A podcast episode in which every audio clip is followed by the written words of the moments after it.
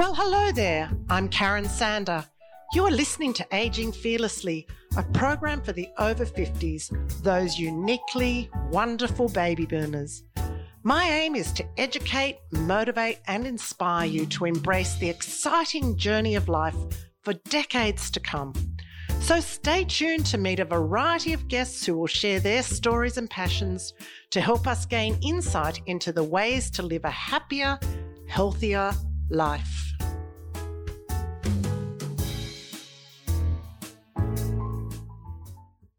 Welcome, everyone, to this episode of the Aging Fearlessly podcast. You know, as humans, we're blessed with the five senses sight, touch, smell, hearing, and taste. And these senses help us to navigate our world by sending messages to our brain so that we can interpret the world around us. Many of us take these senses for granted until something goes wrong.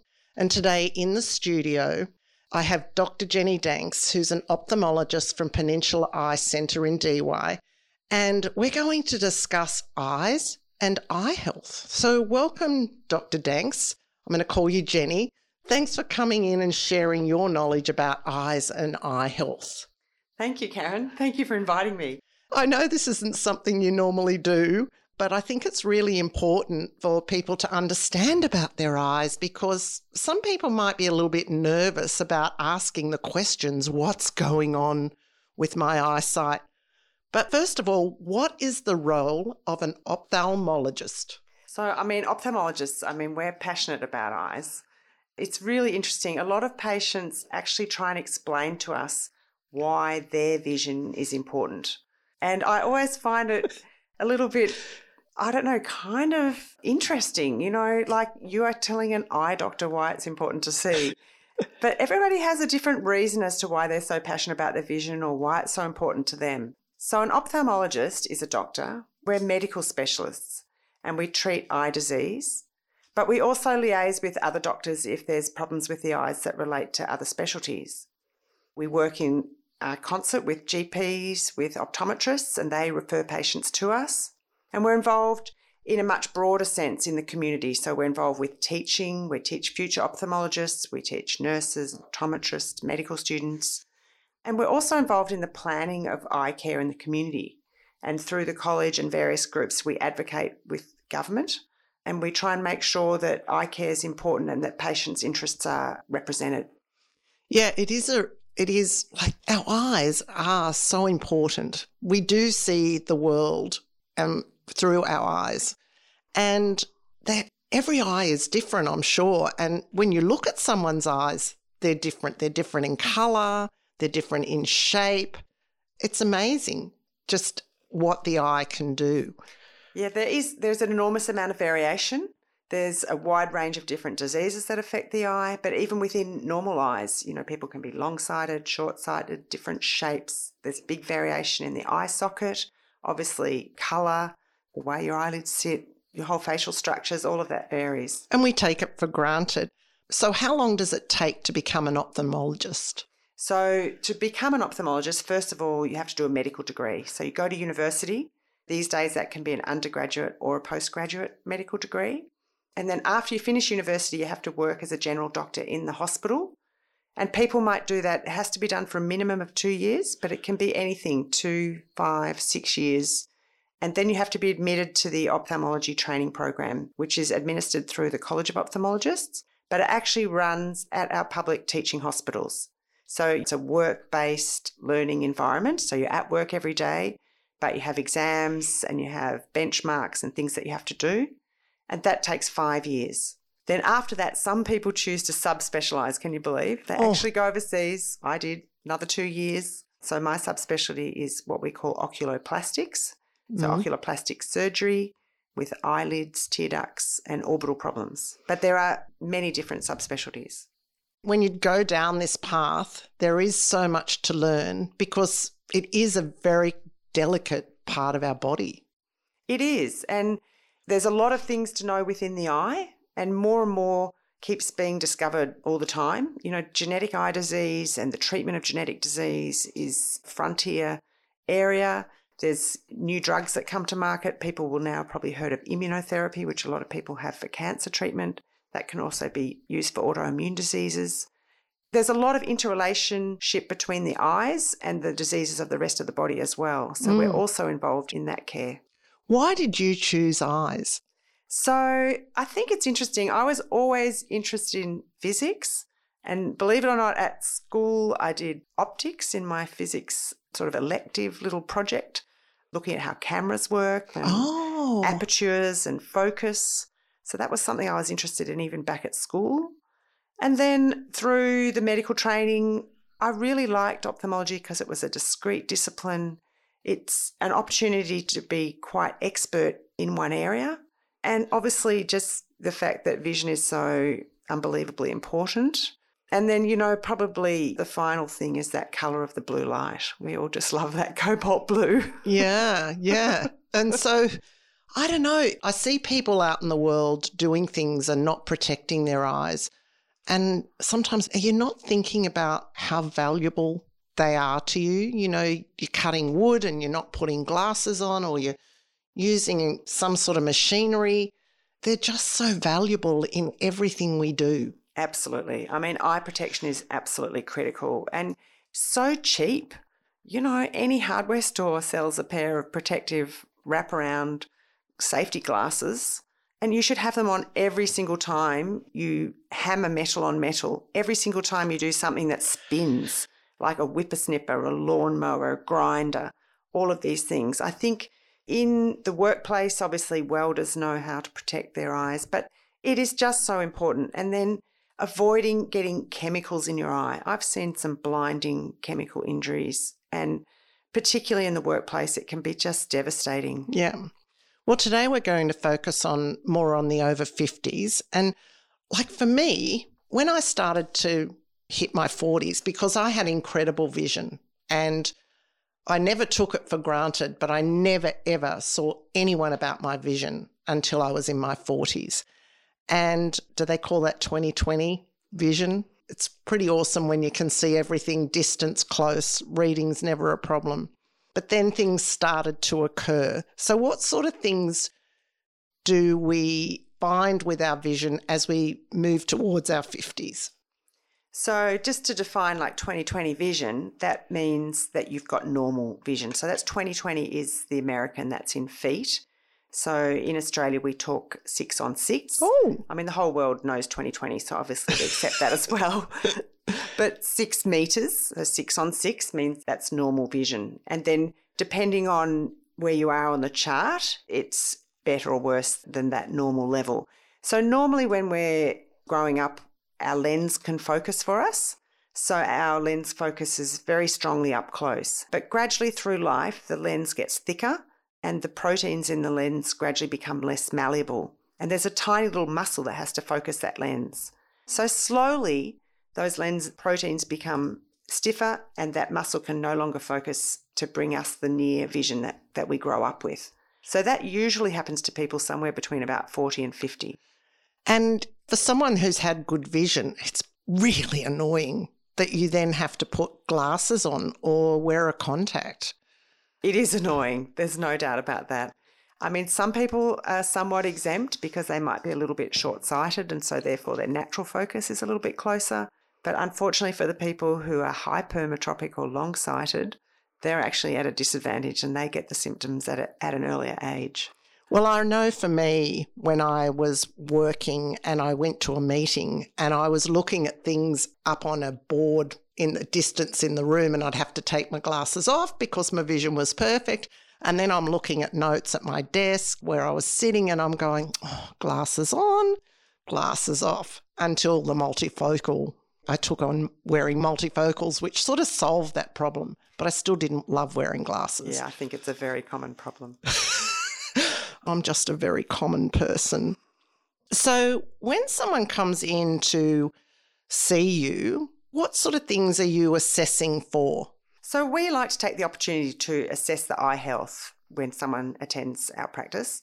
And that's really regardless of the reason why they think that they have come to see us, because we think it's important to screen for glaucoma and to check the macula for any signs of macular degeneration, we look for cataract.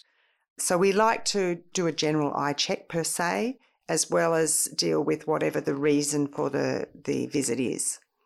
So, Jenny, let's come back in a minute and talk about something you just mentioned glaucoma and is it macular degeneration? But firstly, let's have a song that's related to eyes. I truly love Van Morrison, Brown Eyed Girls. Too funny. yeah, it's all about brown eyes, I think.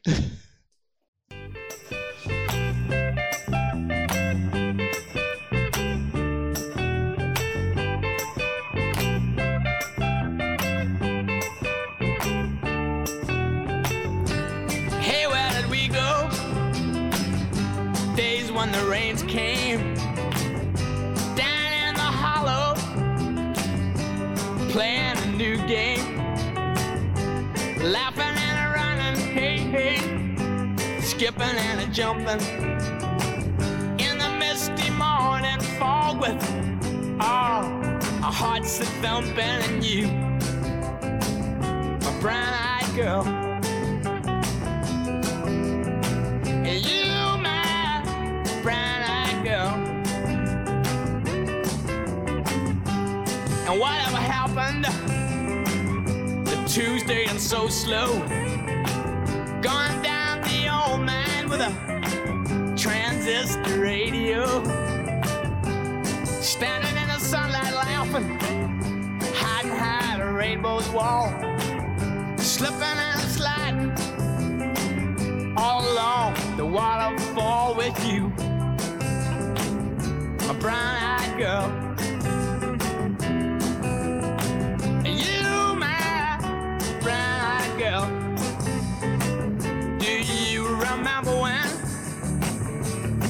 Used to sing sha la la la la la la la la la da just like that. Sha la la la la la la la la la da la dee da.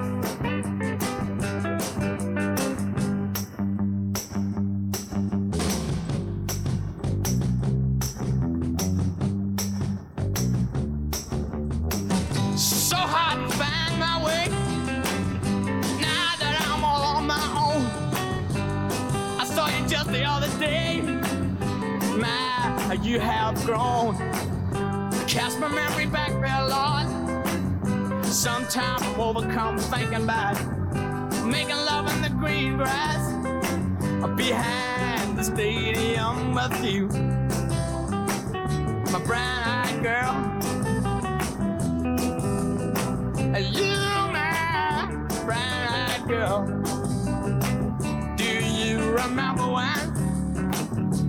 we used to sing? Sha la la la la la la la la Bit by bit by bit by bit by bit by bit. Sha la la la la la. Sha la la la la da da da da da da da da da. Sha la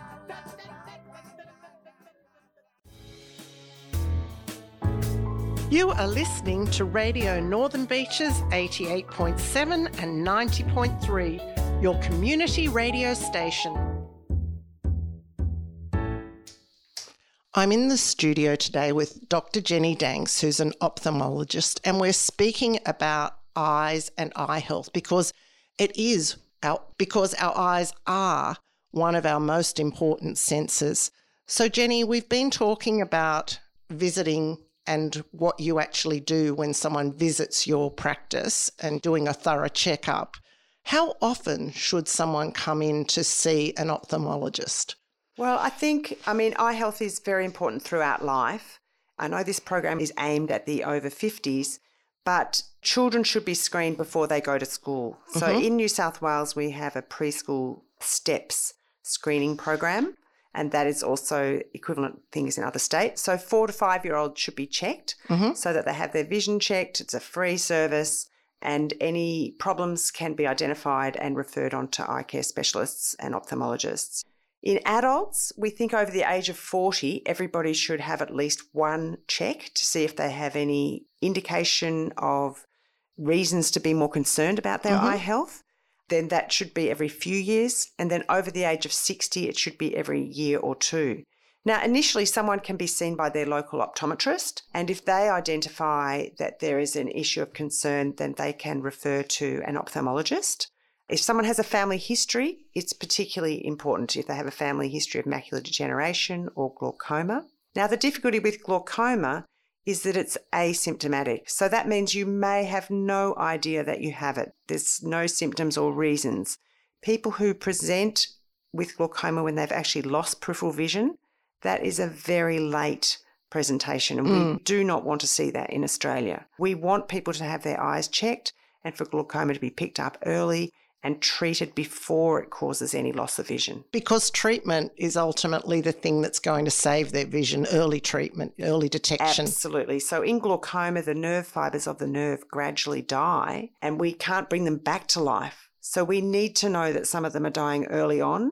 So I think that percentage over the age of 60 is about 3% of the population. So screening is justifiable in terms of a sort of healthcare budget, not only to protect vision, Yep. but also from a financial viewpoint. If there's a family history, then mm. that percentage can be more like 10% Yeah, risk. and a- a lot of it is family history too, isn't it? Genetics. We're we're more predisposed to getting glaucoma or having glaucoma. And we're understanding more and more about that. In the future, genetic testing will become much more common. Mm. At the moment, it's only reserved for people who have very severe disease. And the other disease you mentioned was do you call it a disease, macular degeneration? So, yes, macular degeneration is full term age related macular degeneration. So, it's more common in the over 70s. It is a disease, it starts on the underneath layers of the retina. The macula is the anatomical term that refers to the central part of the retina, and the central part of the retina is the part responsible for your central vision, but in particular your reading vision. So that's the vision that is most at risk. There are two general forms, dry and wet, and some therapies such as antioxidants are very helpful Really? in the treatment and in the prevention of the disease. hmm And then some with the wet form of the disease, patients are generally treated with intravitreal injections to reduce the amount of edema and swelling in the retina and to control the amount of disease that and the degree of visual loss. It's quite nerving, really, what can go wrong with your vision. But again, early detection is the thing. And you mentioned antioxidants. Sometimes there might be some quite simple fixes. And then there's obviously the injections that are more, what do you say with that? Invasive. Invasive. Yeah. I was looking for that word. I sometimes have trouble finding words. I Um, think we all do. so the antioxidants are very important. I think they're important in a lot of different diseases, not only in eye disease. Hmm. They've been proven to be beneficial in macular degeneration. They've got a moderate level of proof in glaucoma. So by antioxidants, we mean lots of coloured fruit and vegetables, and in particular the dark green leafy vegetables, sort of magic food with respect to eye health. In addition, it's thought that a handful of mixed nuts a week and some deep sea fish are also important. So it can be as simple as just the things you're eating, how important they really are. Because, you know, we forget all of that sometimes. You just go out and think, I'll have a pizza today, I'll have this or that. But these healthy foods that you're talking about are really, really important to even our eyes. I think it's essential for eye health and our overall health. Mm. And I mean, there's this saying that you can eat your way through your family history. Is that correct? Really? And interestingly, like there's a couple of eye health healthy food cookbooks that have been produced. Oh, really? Macular Disease Foundation published one, and Professor Minas Coroneo published another. And probably people don't pick these up unless they've actually been diagnosed with the problem. Or They- someone in their family. or someone in their family, yeah. So they're aware of it. Look, there's other sort of things that I'm going to bring in some of the experience that I have had with eyes, but they're not they're not really severe sort of things. But I came in to see you a long time ago, and my eye just kept watering and watering and watering, and I'd had I'd do this, do that, put drops in your eye. But it was such an easy fix when I came to see you. So, I mean, eyes can water for a number of reasons. Paradoxically, sometimes a dry eye will actually be watery because the surface gets irritated when it's dry. So, even dry eye patients can present with watering. Allergies can produce a lot of watering, often with itchiness. But a blocked tear duct can also produce watering. So the little opening of the tear duct on the edge of the eyelid can be enlarged. We can syringe the tear duct. The tear duct normally drains down into the nose. Mhm. Occasionally, that tear duct can get infected. Sometimes people actually need intravenous antibiotics in that scenario. And sometimes people actually need surgery to create a much wider passageway of the tear duct into the nose itself. It's quite amazing that little tear duct, and you see if you pull your eye down, you can see a little like hole, and you think that really that's causing all the issue. Yeah, the tear duct, the normal tear duct, it's only about a millimetre in diameter. We normally have one on the top lid and the bottom lid in each eye. So you have four little puncta. I didn't know there was one on the top lid. I thought there was only one on the bottom lid. I'm learning a lot here. Another thing that I have been to you about is probably something that's quite common cataracts. So cataracts are common. And again, particularly over the age of 70, diet, disease, sun can be involved.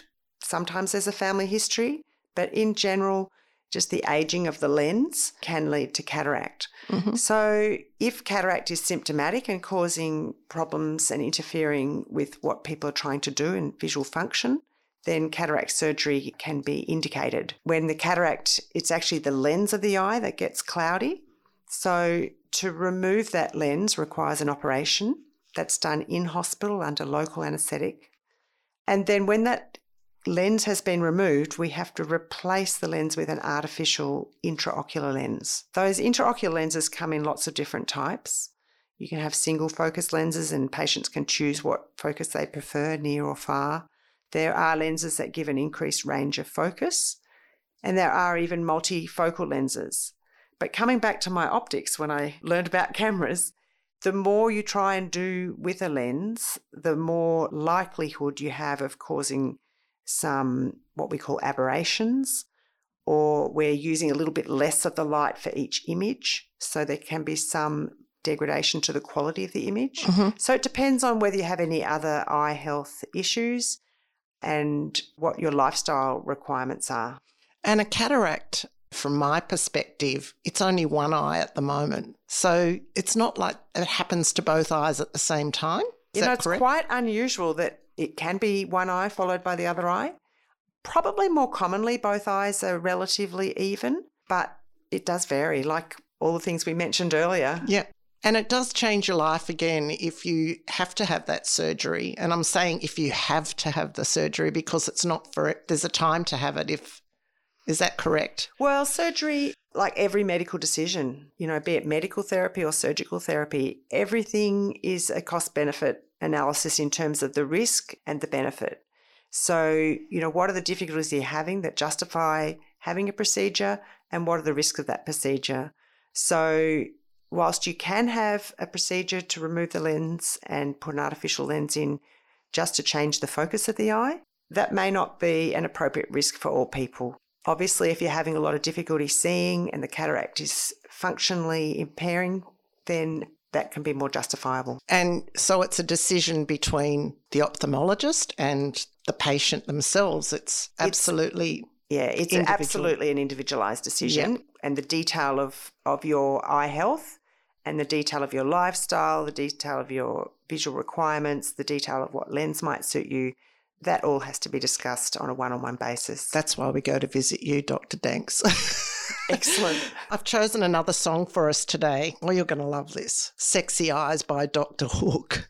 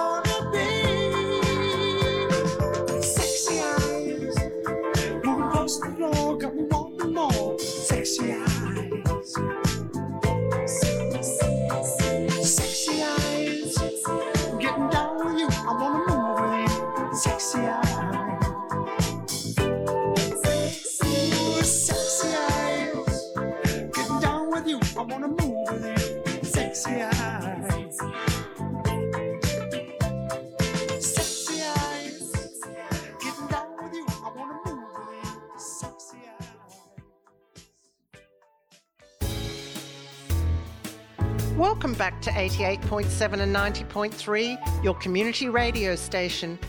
You are listening to Aging Fearlessly with Karen. Please go to Facebook and like the page Aging Fearlessly.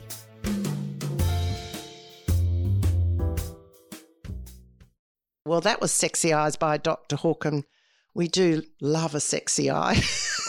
My guest today in the studio is Dr. Jenny Danks, and we're talking about eye health. Jenny, a few years ago, I'm going to go three years ago, I experienced like a flashing light through my eye. It was almost like a lightning bolt, and it went on for a few hours, and I was wondering what on earth was going on. It was very annoying. And then later that day, I was driving and I noticed this big film across my eye. Something had changed. Can you explain what might have been happening then? I did seek treatment, but what was going on? So, those symptoms that you're describing there, Karen, relate to what we call flashes and floaters. So, the flashes can indicate that retina is having some tension on it. So, the retina is being stimulated. So, inside the eye, behind the lens, the eye is filled with a gel, and that is called the vitreous. Now, the vitreous was very important before we were born, but later in life doesn't have a particularly strong role. But it has little fibers that are attached at various points around the retina. So, if the vitreous itself moves, it can pull on the retina. Now, sometimes it can actually tear the retina, which then leads to the possibility of a retinal detachment. And mm-hmm. if the retina, which is the nerve tissue that lines the inside of the eye, detaches, then you can have permanent loss of vision. So we think flashes and floaters are very important, particularly new onset. So we want those patients to present urgently and we want to check the retina. So come in, you see us, we're going to dilate the pupil so that we can have a very good look at the edge of the retina 360 degrees around the inside of the eye. Mm-hmm. Now, if there is a retinal tear, that might need to be treated with laser. But if the retina has already started to have a small area of detachment, sometimes it might need to have some freezing treatment or some gas inside the eye. Or if it's more significant than that, they might need to have an operation with a retinal surgeon. So if the retina unfortunately does actually detach, then people might experience a shadow that's permanently in their peripheral vision. Or if it comes off altogether, there can be loss of vision. Mm. So if there's complete loss of vision, including the centre, that retina needs to be reattached with an operation within 24 hours. So if you're like remote Australia, that means get yourself to eye care professional immediately. And really, if you're right in the middle of nowhere, that would be justification for calling the flying doctor, in my opinion. Wow, it's really like taking notice of these things, and we think, oh, it's just a flash, which I did at the time. It never occurred to me that it was anything serious, but it could have been. It wasn't that serious, but it was. I did go and have it looked at, but it's a warning sign. It is. I mean, the flashing lights can be from other causes. You know, migraine can do various sort of flashes, and sometimes there's other neurological things. So, you know, sometimes it's less urgent, but, you know, an ophthalmologist will never be upset with someone for coming because they think there's an urgent problem. We would always rather have a look. Yeah, and so I think it's really important to take note of what's happening within your eye. If you see something that's not quite the same as it normally is for you, then it's good reason to come and make an appointment. Absolutely. If you notice something abnormal, you need to act on it. And the thing is, for an ophthalmologist too, you actually need a referral. Is that correct? So you can have a referral from a GP or from an optometrist. Oh, okay, either. And both of those referrals through Medicare in Australia are valid for 12 months. If you have a referral from a specialist, that's valid for three months. So sometimes if you come again for review later, we might encourage you to get an, a referral from your GP that will last longer. Well, we live in a very sunny country. How can the sun affect our eyes and our eyesight? So, yes, we're all very aware of the risks of sun exposure in Australia. I guess the first thing to say is just to remind everyone about that UV index. You know, the UV is strongest in the middle of the day. So, in the summer, that's either side of one o'clock with daylight saving. So, the things that we worry about in terms of the sun with the eyes, we worry about skin cancers. You can get a skin cancer on your eyelid Mm. or on the surface of your eye. So you can have melanoma, as with other parts of your body. You Really? can have non melanoma skin cancer, such as squamous cell or basal cell carcinomas. So these, as I mentioned, can also occur on the surface of the eye. And again, the earlier something is detected, the less invasive the treatment. Also, pterygiums relate to sun and wind exposure. So, a pterygium is a slightly fleshy area of scar tissue and blood vessels that grows across the surface of the cornea. And it's called sailor's eye or windward eye, surfer's eye. So, it's related to sun and wind exposure. So, it's very important to protect our eyes whenever we can. So, a broad brimmed hat provides reduction of 50% of the UV exposure to your eyes. And if you add a pair of wrap round sunglasses, you basically get 100% protection. Yeah, it's really interesting because you can often see a little pterygium on someone's eye, can't you? You can see it getting to the coloured part of their eye. They're really, really common, especially where we live. Yes. All those surfers. and- particularly the surfers. And it's a particularly, it's a significant problem, this sun exposure, you know, that our young people get. So anytime we can influence them, we should. you know, for me growing up in the 60s and the sun, what we did out in the sun was just horrific when you think about it. There's a lot of my friends that have pterygiums, and sometimes they're more noticeable. They get irritated and you can see them. I know the one I have on my eye sometimes gets a bit red and then it just calms down. But Yeah, so again, like lubricating drops can be can be helpful, and surfers can put quite a sort of thick gel in their eyes even before and after going surfing to protect them. And you mentioned skin cancer on the eyes, but around the eyes, that's something that it's a, such a delicate part on your eyelids. How can they be treated? So if they're small, they can be excised and then monitored. If they're larger, then sometimes we have to reconstruct the eyelid. So within ophthalmology, we have our subspecialty of oculoplastic surgery, where people specialise in eyelid, tear duct, and orbital surgery. So our group is called ANZSOPS, A N Z S O P S, Mhm. which is the Australian and New Zealand Society of Ophthalmic Plastic Surgeons. We have a website where you can look up to find our members. And again, your GP or your optometrist can refer. They generally know the local person that Mhm. can help you. So, an eyelid reconstruction, it can be a skin graft. It can be that we have to borrow from one part of an eyelid to rebuild another part. Sometimes it can get very complex. Sometimes it involves more of the face, and we might need to bring in our plastic surgery colleagues. So it's really quite significant. You know, every year, unfortunately, we would be involved in the care of someone at the public system who where this disease has got out of control. You know, we do occasionally see it take people's lives.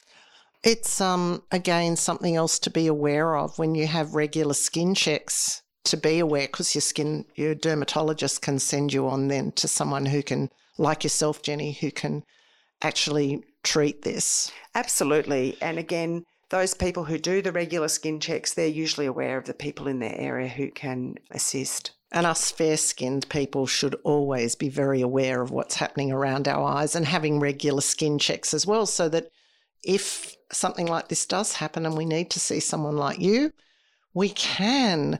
So, our last song for today is I Only Have Eyes for You.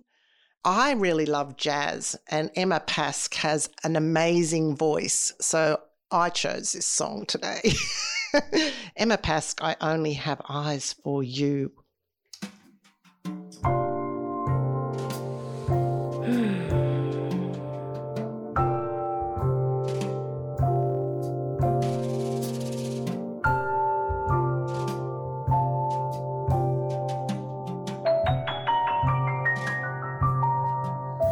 Are the stars out tonight? I don't know if it's cloudy or bright. Cause I only have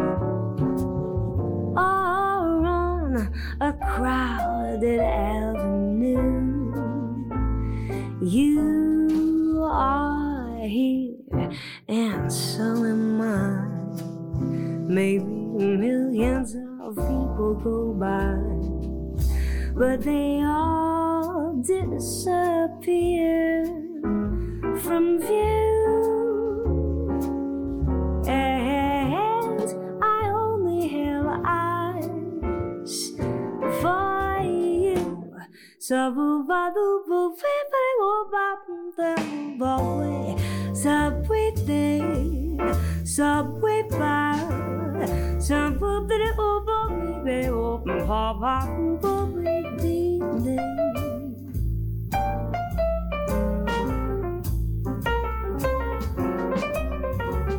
But I quit it all by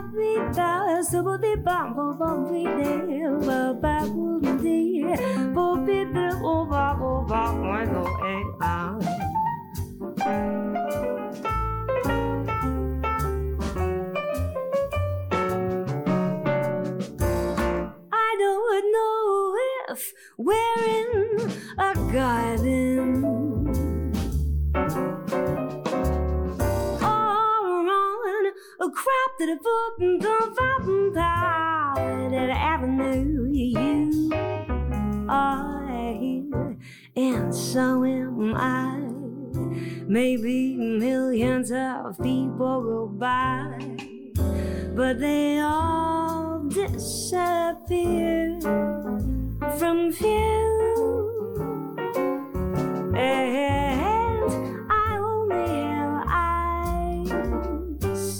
I only have eyes. Oh, baby, I only have eyes for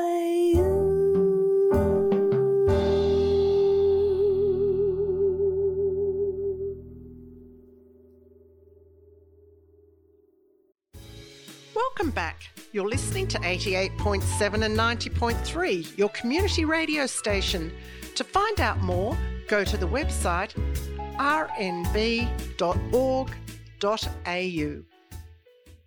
I love Emma Pask. What a voice. I first saw her with James Morrison at a venue in the city, the basement. And oh, I just fell in love with her voice. She was just so engaging and just listening to those runs that she does. Oh, beautiful voice.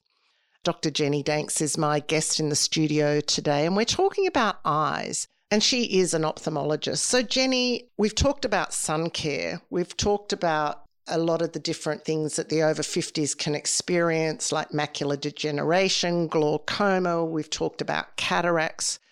We've talked about general eye care. Let's talk about cosmetics, cosmetic surgeries, Botox. What can you tell us about those? So, interestingly, even beauty treatment with a lash tint or eye serums can occasionally produce severe reactions, and I have had patients that have required hospitalisation. Really? Even with a lash tint, a really severe reaction, which probably in the end was in fact allergic, but just to cover bases, we had to treat as if it could have been an infection. So, nothing in life, unfortunately, is risk free. So, Botox is commonly used in our community. If Botox is given in too high a dose or too close to the eyelids, then people can end up with a dry eye if they don't blink adequately. They can end up with a droopy eyelid, or they can end up with a watery eye if those little tear ducts turn outwards.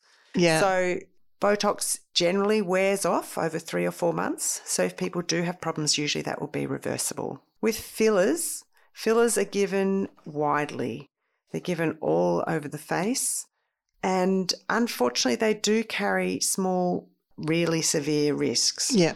So, a filler, you can have a reaction to the filler, but because there's so many different blood vessels that follow from one side of your face all across and join in from the face to the vessels that go further back, occasionally the filler can actually lodge and block in a blood vessel. So, Mhm. you can actually lose vision in the eye as a result of a filler given almost anywhere on the face. Oh, really? Yeah, so there has been examples where it's been remote from the eye. The higher risk areas are in the corner of the eye and just sort of in the glabella area, just above the in the junction of the eyebrows.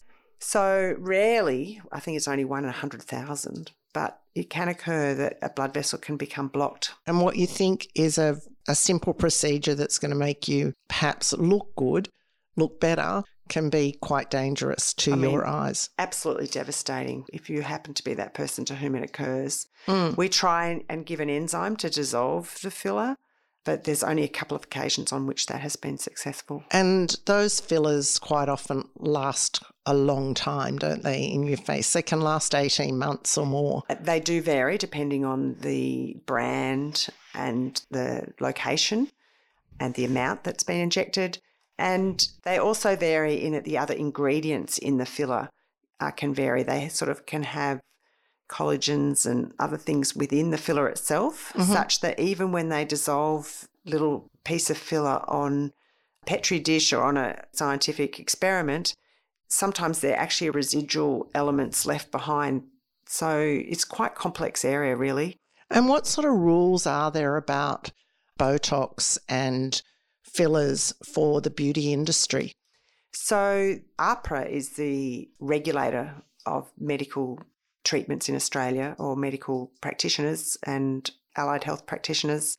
So AHPRA are looking into a review of this whole industry and they're proposing to have different guidelines for the sort of injectables as compared to invasive cutting cosmetic surgery. hmm And they're looking into ways to actually more significantly regulate who is allowed to do the various areas of Mhm. cosmetic surgery, what training they should have, and how the community can actually know whether or not the person that they're seeing has a certain level of training. Mm. Because a lot of cosmetic surgery is performed by people who do not specifically have surgical training. AHPRA itself has further information of risks and they're updating their website with a lot of this, even in while the detail of the total review is still being formulated. So it is really interesting in that people should actually know what they are putting in their bodies, who is actually treating them at the time. Do they actually know what they're doing and what sort of accreditation do they have? I agree. I mean, have they actually seen the doctor who's prescribing the medication? There's a lot of injectors And my understanding is that doctors are meant to be involved, but certainly from a, my point of view, it's a lot better if there's a doctor involved. And what is the qualification of that doctor? And can they treat the problems if there are problems that arise? Yeah, absolutely. I agree. I will just also add in that one point there. You know, if you're uncertain about what you should or shouldn't do in this discipline, you know, your GP is always a really good place to go. And it's the draft version of the new guidelines is indicating that people should really see their GPs before they seek certainly invasive cosmetic treatment. Good advice. If people want to find out more about eye health and treatment of eyes, where do they go? So obviously we're fortunate, along with its risks, to have the internet. Yes. so the American Academy of Ophthalmology, AAO.org, mm-hmm. has a fantastic A to Z searchable area, as does Better Health Victoria, mm-hmm. which is the Victorian government medical website. And you can search all, not only eye problems, but all medical diseases. The College of Ophthalmologists, RANZCO, R A N Z C O dot edu. Under the section for patients, they have a section of eye conditions with mm-hmm. some information leaflets. Yep. Yeah, so I think, like all things, if you're searching on the internet, you know, the institutionalized sites are those that are more likely to give you a broader perspective rather than those who have a commercial barrow to push. Yeah, and it's easy to find things that are commercially driven these days. But as you say, you know, reputable sites are there, and you've named these ones that people can go to. But also, again, before they come to you or if they think there's something wrong, go to your GP or go to the optometrist. And I know optometrists do quite an extensive testing too when you're going in to maybe look for glasses. And then if they see something, they can refer to you. Correct. So the optometrist will normally do eye screening, as we sort of discussed earlier. They're going to check the health of your eyes as well as organise your glasses. So the optometrist and the GPE probably your first point of call. And yeah, go and see them because there's nothing to really be worried about. The thing to worry about is not doing something. Oh, it's always important to get checked. Yeah. So, Jenny, what are your three main pieces of advice today, your takeaways? Well, I think we've talked a lot about sun protection in Australia. That's incredibly important. So, hats, sunglasses, even lubricating drops to help protect the eye if it's dry or irritated.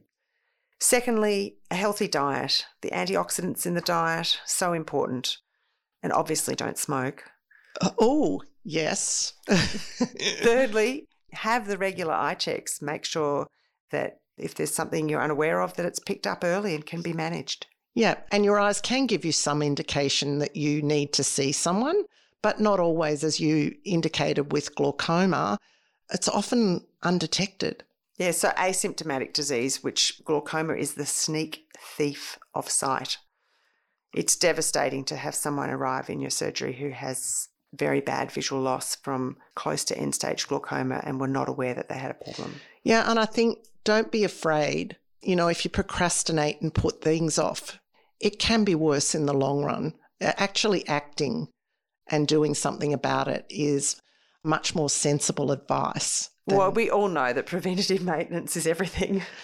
Well, Dr. Jenny Danks, Jenny from Peninsula Eye Centre in Dee Why, thank you for giving us your time today. I know how busy you are. You spend many days in surgery and in your own practice. And I know you give a lot to the community and your patients. So it's wonderful that you've given me the time today so that we can share this with the audience. It's very kind of you to invite me, Karen. You're welcome. So this is Aging Fearlessly. And until next time. So, this is it for today's program. It's time to say cheerio to the wonderful Northern Beaches community. Join me next week for another episode of Aging Fearlessly. And now for a song written by Nick Howard, especially for the listeners. This is Karen Sander. Have a fantastic week. And remember, aging is inevitable and growing old is a choice. The sun is shining bright outside.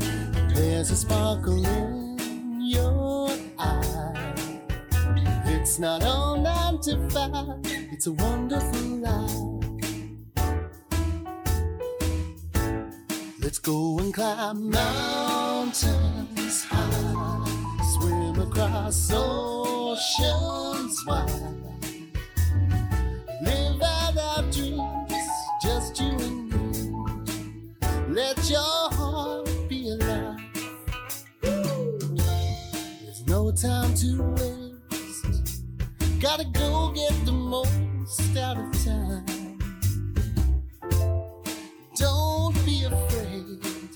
Like this treasure that you've got to find, baby. Don't be shy. Let's go and take that ride. Taste the sweet and the spice, everything nice.